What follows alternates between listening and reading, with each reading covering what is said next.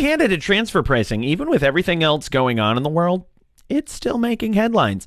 Hello, everyone. It's Matthew DeMello, your host of The Fiona Show, hot off the press, Cross Border Solutions Weekly, Transfer Pricing in the News podcast. And we've got some scoop for you today. France and the U.S.'s tax battle is heating up again. Country by country reporting is changing in the United Arab Emirates. Oh, heck, let's just get to it. But first, a message from my friends and yours at Cross Border Solutions. Hi, I'm Matthew DeMello, and you may know me as the host of the Fiona Show Cross Border Solutions weekly transfer pricing podcast. And while I love to discuss transfer pricing, this podcast isn't the only place you can hear me doing it. Cross Border Solutions recently relaunched Transfer Pricing University, a live webinar series where you can learn about modern day transfer pricing, everything from methodologies to comparables to preparing documentation to meet country specific regulations. Good stuff, I know. Chief economist Mimi Song leads the sessions.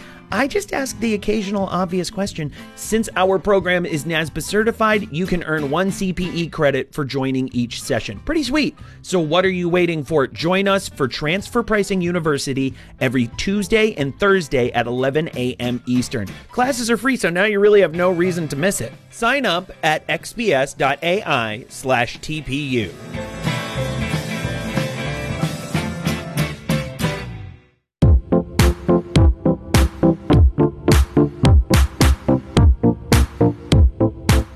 It just us, or is everyone having a hard time keeping up with changing regulations surrounding country by country reporting? Who has to submit here? Who needs a notification there? The regs alone are overwhelming, and that's before you've even touched a single report. But in the United Arab Emirates, things are pretty straightforward, thanks to a new decision on country by country reporting from the Council of Ministers. Now, only the UAE based ultimate parent company must submit the country by country report. Before this decision, the surrogate parent could submit if the ultimate parent was located elsewhere. But now, no need. By the end of the reporting period, the ultimate parent also has to notify the Ministry of Finance that it is, in fact, the ultimate parent. I guess even in the corporate world, parenting is never easy.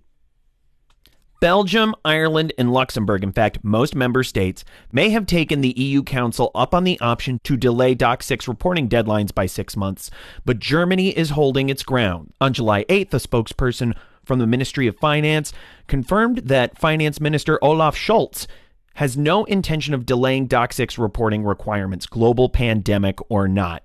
Past cross border transactions from June 26th 2018 through June 30th, 2020 must be disclosed by September 20th, 2020. And don't forget, we're already well into July's reportable transactions.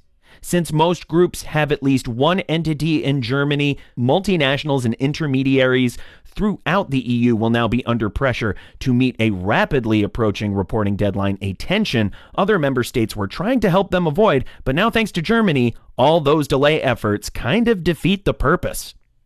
For more than a year now, the U.S. has been threatening retaliatory measures against France if the country launched its 3% digital tax. Well, it looks like it's game on between the two countries. France has launched its digital services tax, deferring payments until 2021. And in early July, the U.S. Trade Representative's office said it was moving ahead with tariffs as high as 25% against $1.3 billion of French products. Incidentally, now might be a good time to stock up on French handbags, soap, lipstick, and other beauty products because those pricey tariffs are delayed until January 6th, 2021, in hopes of a multilateral agreement on taxation in the digital world. The U.S. had originally planned to launch 100% tariffs on French wines, but at the announcement in early July, there was no mention of that. Not that we're relieved or anything. That's the transfer pricing news for you this week, but things are changing all the time. Stay on top of it and we'll help.